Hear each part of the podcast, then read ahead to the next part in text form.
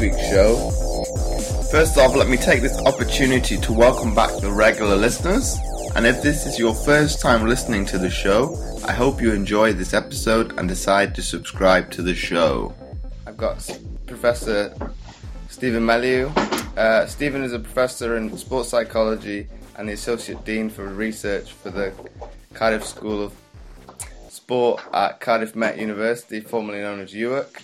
Furthermore to that, he's also editor of the Journal of Applied Sports Psychology and the co-founder and network editor of World Rugby Sports Science. Uh, thanks again, Stephen, for coming on. No problem, James. It's uh, it's nice to see you again. It's been a couple of years, isn't it? Yeah, a couple. Of, yeah, I think uh, how long has it now? About seven or eight years since. Uh, Not yet. It, Not yet. Next, next, next summer it would be. Yeah. Uh, so uh, I remember you as a as a young undergraduate getting involved in all the lab, labs and the practical activities. So it's uh, how time flies. Yeah, it's really it's really gone by. So obviously for I I've got the privilege of working with you all those years ago. Uh, could you tell the listeners and obviously the viewers on YouTube a little bit more about yourself and how you got into originally sports science and then more like more on to specifically sports psychology. Okay. Um, well, born and bred in uh, in Wales, uh, from the west West Wales in Swansea, and unlike any uh, young Welsh Welsh uh, child growing up, you wanted to represent your country at sport. Um, my my sport was rugby. Very lucky at a, as I started to grow, I grew grew quite quickly, and I was an early mature. So I, rugby was kind of my sport. I was quite tall, so I ended up playing a, a little bit of rugby. And uh, because I was quite tall and large for my for my age, as it were, sort of 12, 13, 14, I got I got picked for some representative teams, and then got a lot of coaching input. And sort of 17, 18 was in the Welsh got a kind of junior junior rugby squad for a while. Um, pursued pursued that for a couple of years and wanted to go to university to study sports science to kind of like most athletes do you want to learn more about your performance and how you train to make yourself a better athlete. Um, so I ended up in Loughborough University for a couple of years. Um, and that was where my kind of interest in kind of sports science really got fired and particularly sports psychology. Um, and as my rugby career failed to materialize as it were and like so many people who work in sport, if you can't uh, if you can't be the best at sport, you want to work and with people and uh, and help them be the best, if you like, as well. Um, so I, I, I, kind of stayed on, did a master's, that turned into a PhD in, in sports psychology and stress in sport, and I like the idea of, of being an academic. Um, you could train as a applied sports psychologist, work with athletes, if you like, do the research with the athletes and then and then teach that knowledge that you've learned back to the students and, and the new sports psychologists and sports scientists generations as they came through. Um, so I'm very much a, an academic that uh, works within the real world, collects ideas and data and research from the real world athletes, and then puts that back into the training and education of that. Um, uh, I, I, did my PhD in Gloucestershire Uni. Um, I ended up going back to Swansea University for good 12 or 13 years. Um, combine that with some applied work with within rugby and, and other professional sports, um, and then kind of moved to Cardiff for uh, kind of a, a, career progression as well. So it's been uh, been very exciting within that, and kind of my research interest is still within stress and stress and sport, and probably around um, athlete and player welfare. So understanding the psychological challenges and demands that athletes have, and how we can support them on and off the field, really um, get them to be better people and, and better athletes all around. Okay. So that's uh, that's me in a nutshell. that's quite interesting. Obviously, when you say player welfare, obviously the big one at the moment with in relation to rugby is obviously concussion. Hmm. So when you when you say welfare, is it more broader term than just obviously injury? Yeah, I mean, welfare covers a lot of different areas. You know, welfare, um, particularly at different stages of an athlete's career, um, and there's different levels as well. You know, welfare. A lot of my work is around working with academy athletes who are experiencing the transition from maybe junior to senior level sport, or from semi-professional to professional level. So welfare around that is you know, helping them balance if they're under 18, helping them balance the demands of study, um, the growing demands of, of, expectations to be a professional, and and keep a balance in their life with the off-field stuff as well. So you know, and some athletes that may be working at the other end of the scale who are coming to terms with retiring from sport and how we manage and help support them into a, a new life and a new identity. Um, welfare can also just be around, you know, day to day around the players uh, and making sure that they're getting treated and supported accordingly. Um, concussion is a massive thing in rugby at the moment, and I think it's a massive thing in a lot of team sports and contact sports. Um, and it's it's an area almost where um, the industry is ahead of the science, if you like. So you probably see lots of adverts for concussion tests and concussion guidelines, and and the science really isn't there yet to, to precisely define what concussion is, how we measure it, and more importantly, how we treat it as well. So it's about raising awareness when it comes to that. Um, and obviously, as you mentioned, injury. Every athlete, uh, well, whatever level they're competing at, will get injured at some point, uh, and how we support athletes and in managing that injury is, is kind of one of my interest, interesting areas as well. Okay, yeah, that's what's quite quite interesting. Obviously, you say obviously covers a good. Obviously, I did I didn't think of obviously uh, the junior aspect of the rugby. Obviously, them coming through. Mm. Obviously, I've been fortunate as an athlete myself. I probably had it to some degree, but then obviously I was going from school into further education, and that transition, obviously, what I could think of was probably obviously, for, uh, for like that close network you have, like friends, family, obviously coaches as that network to kind of get that smooth transition. Yeah. It's probably helped that my training base, obviously, when I was down in in Swansea, was virtually opposite the university, so yeah, it kind of yeah there was like little links anyway between the department and performance sport anyway. So yeah, I think you find that um, you know current thinking around transitions is there a process. It's not just you turn up at uni or you turn up for first team senior training or you turn up in the senior squad uh, for training in athletics, having been in the under 23s. It's not a discrete event. It's kind of a process, really. Um, and the people that cope more effectively with the transition in and out of sport or through sport are the ones that have got better coping resources uh, and better support networks as well. So you mentioned there, you know, the physical environment being uh, being helpful to you in that respect, and probably a good family network as well. Um, and I think in some sports, it's people stay within the area, they train within the area. But in other sports, maybe like professional football, soccer, people have to move away from home into academies maybe often abroad nowadays, um, and that can be quite a challenge as well in itself. Um, so it's about providing helping athletes be aware of the networks that are around them and, and offering support, but helping them develop the coping resources as well um, to manage those transitions. And that doesn't that helps them transition to the senior sport, but then also through the various aspects of their sporting career. Um, and as you say, going from uni to full time athlete as well can be a can be a challenge in itself. Well, when you when you say that, obviously, I had wow. The you could say they take it both ways, either the luxury or misfortune to, to combine uh, trying to be an elite athlete and then probably it was probably easier. Obviously, the first, obviously my first Paralympics tied in with my first year at uni, so that probably worked out quite nicely because yeah. obviously there's not as important as it three years. Yeah. So I did. I still did fairly well. Wanted to hit the ground running, and obviously, it's probably maybe a little bit more difficult the second and third year. But obviously, yeah. with I well, I probably spent because I obviously had the opportunity of working you for two, two, two out of the three years anyway. Yeah. As because obviously you try as you progress through sports science, so you got to decide what route you're going to take. Obviously, be it uh, physiology, biomechanics, or psychology. Psychology, yeah. For me, personally, obviously, physiology just got too too too. Even even even though it kind of weird one, even though I did a physiology dissertation, it was still for me. It was just too difficult to comprehend. I just couldn't take in on the information.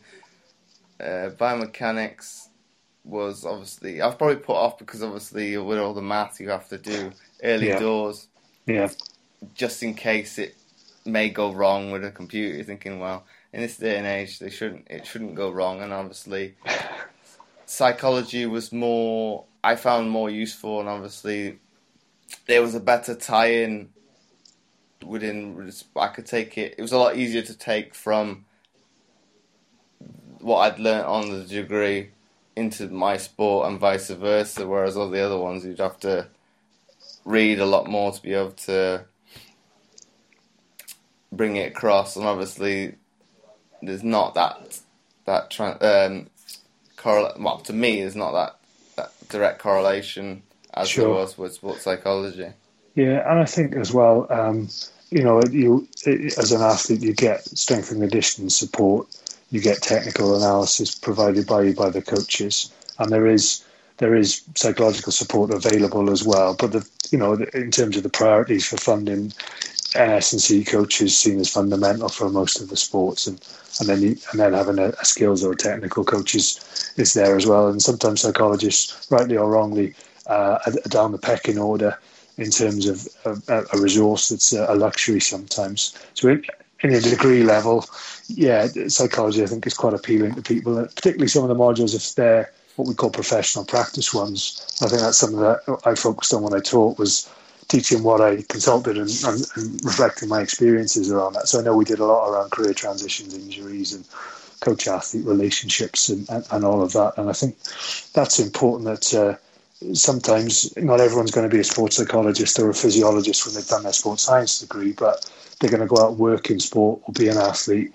And so giving them an understanding of the challenges and demands of of athletes uh, uh, across the different areas, I think is important. So I've always tried to do that with my teaching is make it relevant and interesting, and then the students tend to listen more, which is which is uh, and if they listen more, they're interested. If they're interested, they tend to do better at the assignments because they work harder. So it all uh, it all adds up in the end.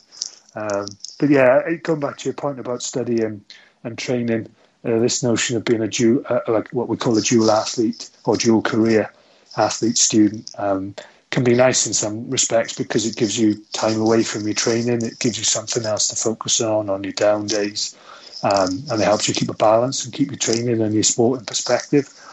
But also, there can be times, I imagine, when there's clashes and you've got exams and training camps and exams and major competitions or assessments due, so that um, that can be a real challenge for an athlete. But athletes are probably the most focused and organised and committed individuals, and and so they, they can balance a lot of different, uh, a lot of different, or keep a lot of balls in the air, if you like. Mm-hmm. And, I, and I guess you probably found that as well. It was, it was being about being very organised and, and, and those kind of transferable skills from sport to, to study as well, and to business where you are now, I guess. Um, well, well, within within terms of me personally, I can't think of many clashes. Maybe maybe with assignments, but then obviously, Yeah.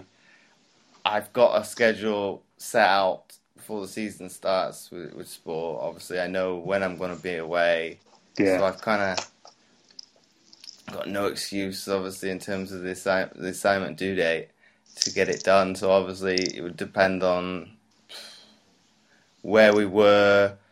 Um, obviously, when I found out when the, the, the, the submission date was for that piece of work, and obviously um, schedule that accordingly to what I need to do, be, be it uh, either getting dispensation, obviously, because I'm away to get it to be so I can I'm able to submit it in later, or on most occasions I I just got it done earlier and it's out the way. I can yeah, yeah, focus solely on training and not having to write a paper on the the times that I'm uh, I'm supposed to be relaxing and having downtime. yeah.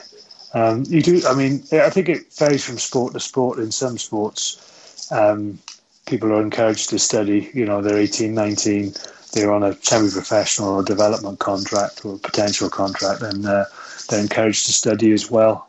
And sometimes that can be, uh, if it's not prioritised, there's lots of clashes with training schedules. Then the study can suffer.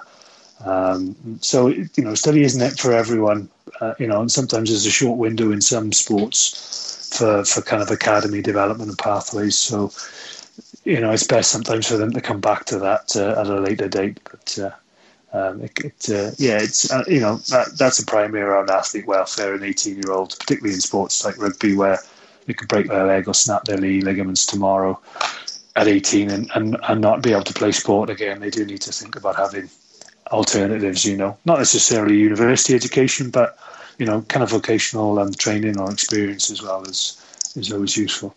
But we find there's a lot of 18 year olds just want to play sport quite naturally and just see a career in their sport and nothing else. Um, so it takes a while and takes maybe a couple of years for them to, to uh, put a work with them to see uh, to see the benefits of, of doing stuff away from their sport. Also, good that one you touch upon. Obviously, in my sporting career, we were taught when well, it's going back a few years now. In swimming, obviously, it's like a like this triangle. Obviously, to cut it a little bit short, um, obviously, we're told obviously you've got your sport, your education, and your social life. Well, one's got to give because obviously you can't balance all three. Yeah. So, so, obviously, if you want to progress in sport, obviously, sport is going to be num- is going to be one and depending where you are in life, obviously, say teenager, obviously education is a big is a big part. Obviously, in the UK, obviously it's mandatory up until sixteen, whereas the rest of the world is obviously eighteen. So it's going to be that that longer stretch, and then obviously, if somebody decides to go on to further education, obviously that will be that brings another total. Uh, dimension to obviously that triangle. Obviously, obviously with uh, going out, obviously plays a big, massive part in university life. Obviously, with a student, they've got to kind of find that little balance again. Obviously, okay, I want to get the university experience. However, the be it for the higher ones in the sports, say football, rugby, and the ones who've got into university and are at elite level, obviously, yeah, they want to sample it a little bit, but the priority, obviously, is number one is obviously to finish that degree, obviously whatever you've chosen to do is to study, and also your sport. Hmm. Yeah, it um, and, and, what you find particularly is um, you know psychologically um, at eight, 17, 18, 19, 20, people are developing their identities. So they're exploring who they are and discovering who they are, and sometimes uh, sampling different things. And you know, uh, you see a lot of risky type behaviours between the ages of 18 to 24 because people are, are, are, finding out who they are what, what they're about and what they are and, and not. And what you tend to find with athletes who've come through from, from an early age, they've got a strong identity that they're an athlete and they're a sports person and that's what they're about. Um, and it is important that as they go through those late teenage years, early adulthood, they do they are exposed to other things and they do get a broader sense of who they are, not just as an athlete. Um, because when their career finishes later on down the line, they may struggle with the fact that they can no longer be an athlete anymore and reinforce their confidence and identity by doing sport or competing at sport. Um, and that's pro- where problems can happen when people retire in certain sports. If, if sport is all they've known and that defines who they are, if you can't train every week or play or compete, uh, you you lose your sense of worth to a certain extent. So, as you say, that triangle and keeping that balance to a certain extent, or having a social life, you know, not the typical student social life, but having a network of friends away from the sport and having developing a, another career in edu- you know through your education or that helps to develop multiple identities and, and helps you to keep your balance if you like um, and when you get injured and when you have threats of retirement or whether you're going to make the games all these things if you've got just an athlete identity and nothing else they can they can be major challenges and threats that uh, you need to negotiate. Mm, yeah, that's definitely a good point. It's probably something I didn't touch upon. Obviously, um, oh, lost the train of thought. Um, obviously, with to come back to that. I have to come back to that. Can't think, can't I think mean, what I was going to say. Um, I mean, you, you probably got. I think your your background. Uh, as, uh, probably you had an identity. You saw yourself as an athlete, but you probably saw yourself as a as a student as well, but then and your background from where you were brought up and your study and kind of uh, the disability to a certain extent, you view yourself probably as a as a Paralympic athlete in that sense as well, rather than just an athlete. So I think you probably cope well with the transitions that that you were placed in or went through because of your broad sense of worth and your multiple kind of identities to a certain extent. That would have, would have helped that definitely. I think. Is that would you say that's a fair point? Um, a little bit, obviously. With I, I've had well, two two well, I competed in three sports in the end, so obviously I had more transition than most, most athletes yeah. would like. Yeah. Uh,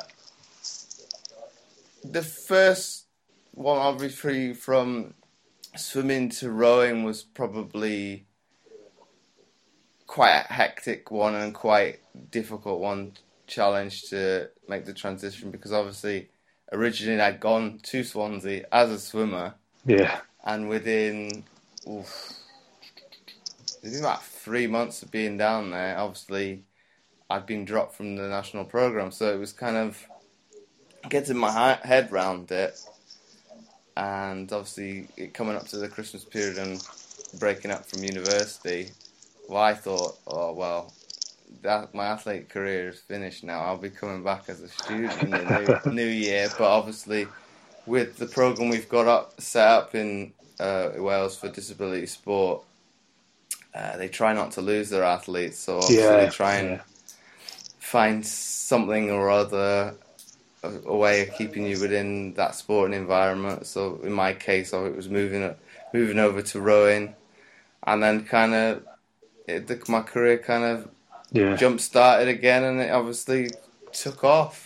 Yeah. Well, look, I think uh, uh, you mentioned Sport Wales there and, and, and, disability sport. They're very good at what they call talent recycling, um, and, and, that's a, and that's a, it's a kind of a new, been a new word over the last five or ten years, particularly in UK sport, is how you recycle athletes and maybe don't aren't quite at that point in time good enough for a, one particular sport and the skill set they can use elsewhere, and how you fast track them in as well. So how how were you, were you fast tracked into rowing? How how did you cope with that transition of different sport, different training demands? Was it quite an easy one? Um, from the well, it was obviously the the the coping one was obviously going from development to performance. Yeah. Um, that was probably a massive learning curve. I'll look back on it because uh, obviously the demands of that. Obviously, you haven't got time to develop. You need to to a certain extent, obviously deliver every single. Well, with the case of rowing, obviously they have a world championships every year. Yeah. You get selected, you are expected to perform every single year, and with the emphasis at the end of the four-year cycles, obviously the big one is competing in the obviously the Olympics or the Paralympics. So obviously with rowing, they're probably okay. The world championships are important, but they're kind of stepping stones to obviously that end goal of the Olympic Olympic cycle. So obviously, the the World Championships plays play less have a kind of a less of importance because obviously they come around every year. So the, yeah. whereas other sports it'll be for I think athletics for example is I think every four years. So theirs is a bigger importance because obviously there's more chance of you probably missing that one with it coming around every four years, whereas every year, be it barring injury or not being selected, you go to a world championship. So obviously, that that's probably that's how Britain sees it. Obviously, there's more, and it's the same with cycling. Obviously, they generally peak for yeah. the the Olympics, and obviously oh, it was something in the press. Uh, probably when the Olympics finished, obviously, I think it was the Australians saying, "Well, why is Britain dominating?" Well, obviously, from the outside, I know straight away that's what they're they're they're they're peaking for.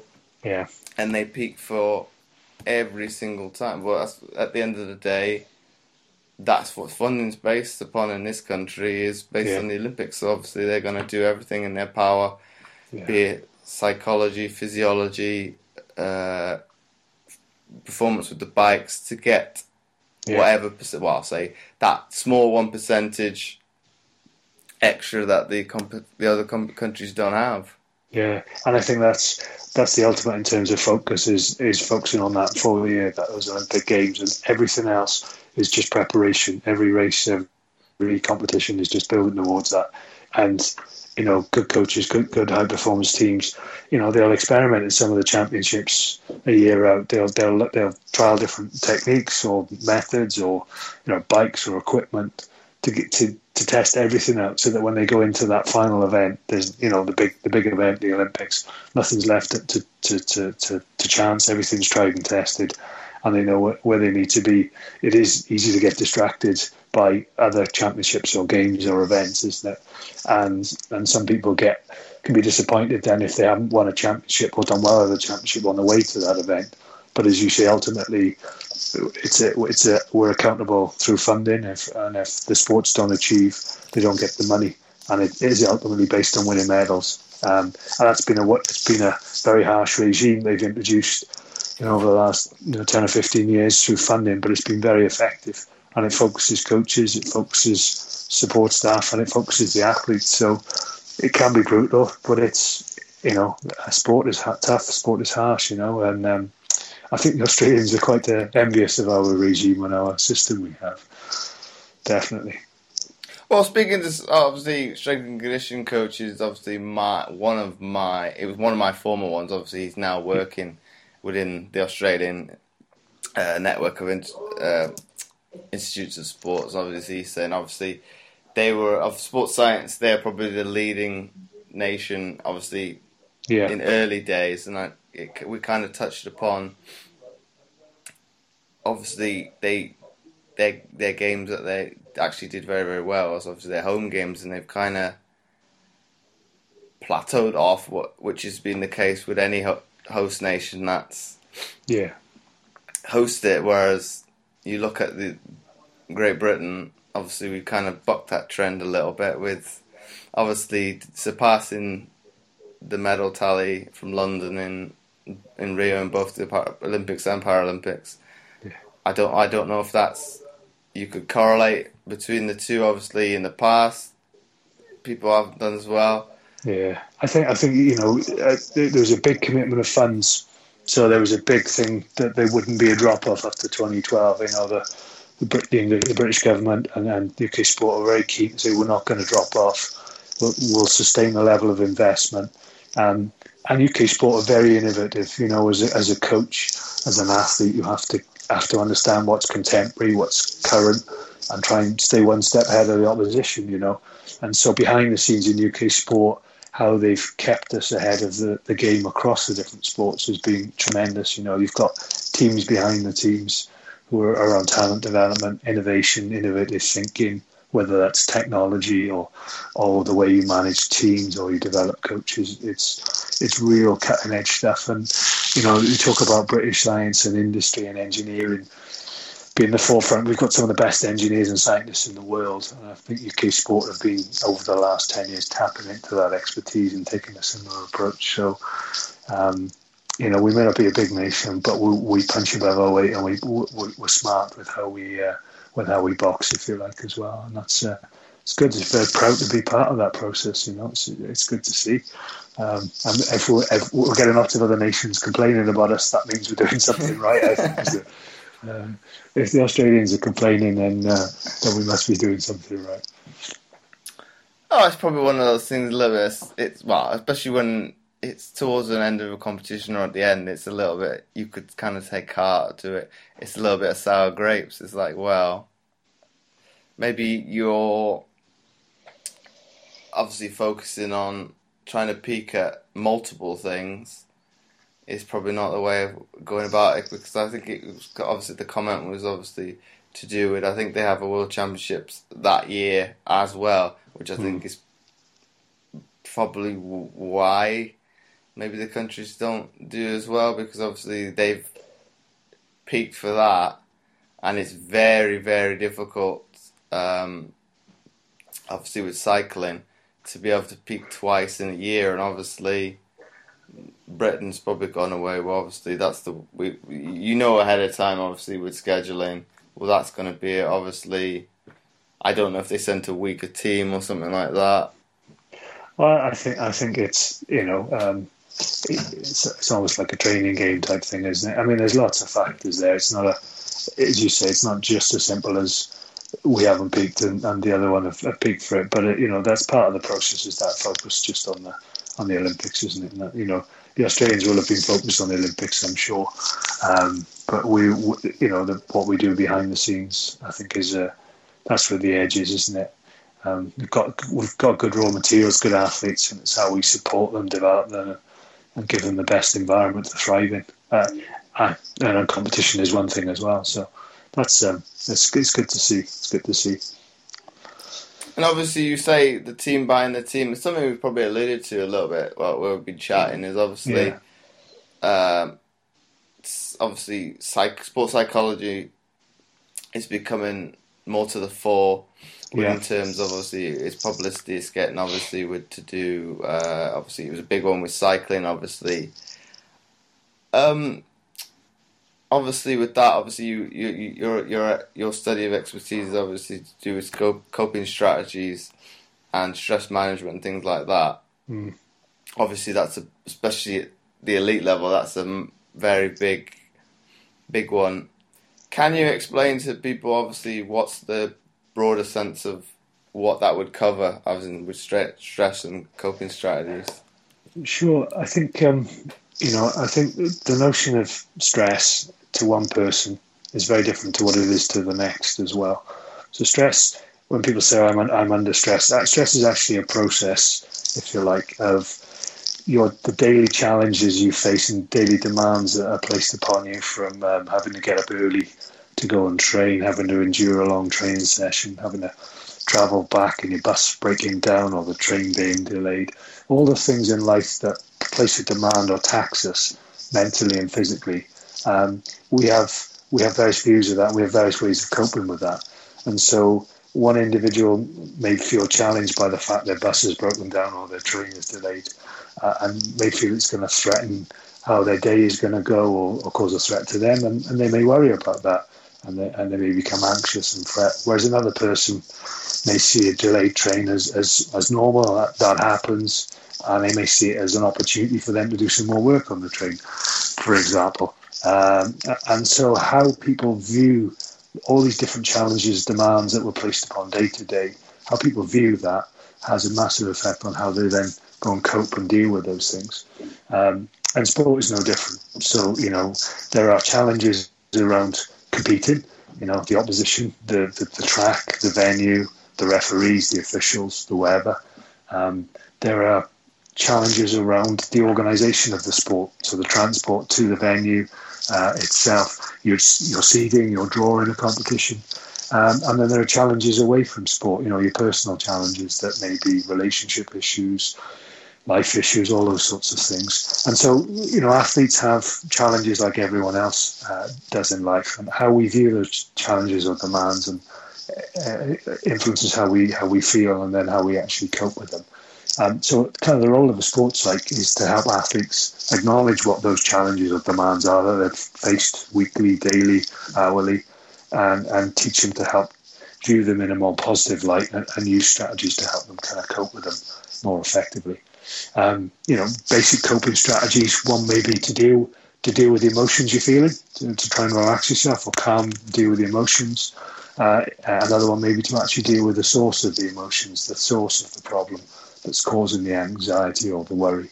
Um, so people can focus on dealing dealing with the response to the the, stre- the challenges, if you like, or actually trying to remove the thing that's causing the challenge in the in the first place. So we call that one problem focused coping, deal with the problem, and the other one we call emotion focused coping. You can't actually remove the problem, maybe, which is the competition, the race, the tough opponent, but you can deal with your emotions and you can focus on coping with how you're feeling about that and managing those emotions as well. So that's that's kind of stress and coping, if you like, very hopefully very simply put. Lots of things going out there that ch- challenge or tax us, how we view them, and how we then uh, feel about them, and, and, the strategies we use help us to cope successfully or, or less successfully, if you like. Okay, that's quite, that's quite an interesting point. Obviously, like you say, it's it's coping with these things. You, you've got control of. Obviously, it's the controllables and uncontrollables. You've Yeah. got no control, obviously, what your competition is going to do. Uh, problems with transport, things like that. Obviously, obviously at the elite level, you've got team management to sort all that thing out. Obviously, you're there just to compete. So if you just focus on being the best that you can be, that's the only thing you've got control of of of, uh, Yeah. of getting the best out of yourself. Yeah, and a lot, of, a lot of younger athletes will worry about the opposition and worry about a lot of these uncontrollable factors, if you like, um, and how you um, and how you and, and helping them to understand that all you can control is your processes, how hard you work, how well you stick to your strategy, your race strategy, how hard you train every day, and how hard how well you recover and look after yourself, and all of these things. If you put that right, then you've got the best chance of performing well. You know how, how well you prepare your tactics and strategies and all those kind of things. And and often when there are a lot of demands placed on us, we we tend to get distracted and we tend to focus on things we can't control, uh, which causes further anxiety and worry, if you like. So it is about learning to focus on the right things, and we can be proactive, so we can plan for uh, having a, a you know a poorer venue to train at. We can plan for having a longer bus trip and, and uh, you know having an overnight stay. We can we can be proactive within that, and that's obviously the best coping strategies are the ones that are you you forewarned and you prepare for those and you try and manage those as best you can. And as you say, the management, the coaches, the support staff, the team managers, they can create an environment where they minimise the effect of these kind of demands from the organisation, these unplanned things. They minimise the effects of those on their athletes and their teams. But a lot of the time, you've got to learn to react and cope with the, the, the things that change in the environment and you know within the sport as well. Um, some sports, you know, you've, you've got to just focus on getting up and down that pool as quickly as possible and making sure your turns are as good and your technique is as good as possible. In other sports, in team sports, in balls, invasion sports, you've got to prepare to react to all of these different things that are going on. Um, so it's really interesting as a psych working in different sports. Um, pre- preparing for the for the competition, there's probably similar strategies, but then once you get into that competition, um, very different kind of techniques, and it's very bespoke to that individual athlete. Um, I'm sure you probably have different ways of coping um, in the lead up to a race or a big competition. Um, you know, uh, uh, as well as then actually when you went into that race and that competition, um, and in between heats or in between trials and all those sorts of things. So it, it's fascinating. Some people learn. Some people learn just through experience. Um, they reflect. They're good. They're self-aware and, and they work out how to cope and they it works for them. Others don't and are less self-aware, and it's a process of making them aware of how they can cope better and giving them strategies or techniques to uh, to help them cope more effectively. That's a quite interesting point you bring up. Obviously, with the two di- the differences between obviously the ones that find coping strategies that work for them, and obviously the ones that have to be taught how to do it. Yeah, I think um, look, you'll you'll see in the press a lot of people, athletes who are very successful, say, "I never needed a sports psychologist. You know, I didn't need anyone to tell me. You know, I've." Uh, And that's well, that's great through life and through the way you've been socialised and coached or educated, or the advice you've been given from a senior athlete. You've learned to cope and be successful. Um, but other athletes do need that support, and sometimes it's not a sports psych. Sometimes it's an older, older professional athlete that gives them some advice around how they cope pre-competition. Or other times it's a, it's a coach that has a very good awareness of psychological skills and training, and is able to sort of give some broader advice within that, or refer an athlete onto a sports psych to, to help with that as well. You know, you, not everyone is is naturally the strongest athlete in the world. They have to work on their strengths. You know, some some some people are lucky to have high levels of strength, high levels of endurance physiologically, and they don't have to work at it as much. Um, it's the same with psychology and psych skills. Some people, through their experiences earlier on in life and their development, have got good coping skills and can transfer it across situations. Others need more support and need more work with that as well. So, um, yeah, it is it is an interesting thing. The challenge, obviously, is is how we develop our talent pathways and programs. The, so we, this development of mental toughness or resilience is kind of embedded in the experiences that athletes get. Um, So you face adversity, if you like, and you, you uh, help to reflect on how you manage that adversity and develop the skills to then apply them to any other challenging situations as you go through your career. Um, and there's a bit of literature and there's been a bit of research around adversity and how you can create that in kind of in the talent development stage. But it, it has to be managed very well. So it's all very well, you know, throwing someone in at the deep end and exposing them to that, literally. But they need to be supported after that and made to realise why they were thrown in at the deep end and what they've learned from it as well. And that's a good, a good coach, uh, a good support staff, good sports psychs will, will be able to facilitate that. Okay, that's quite quite interesting. I might I'll look try and look to have a read of that. If you wanted some bonus content, I have now set up a Facebook group where you can interact with both the guests and I. The name of this so-called group is Mindset Game, so why not come over and check it out for yourself? And before I forget, I would really appreciate it if you would be so kind as to leave a short review, as it helps to get the podcast more notoriety and it will be more visible in future to others, and thus helping more people, which my guests and I are all about. Once again, thanks for listening, and I'll catch you next time for another episode of the Mindset Game Podcast.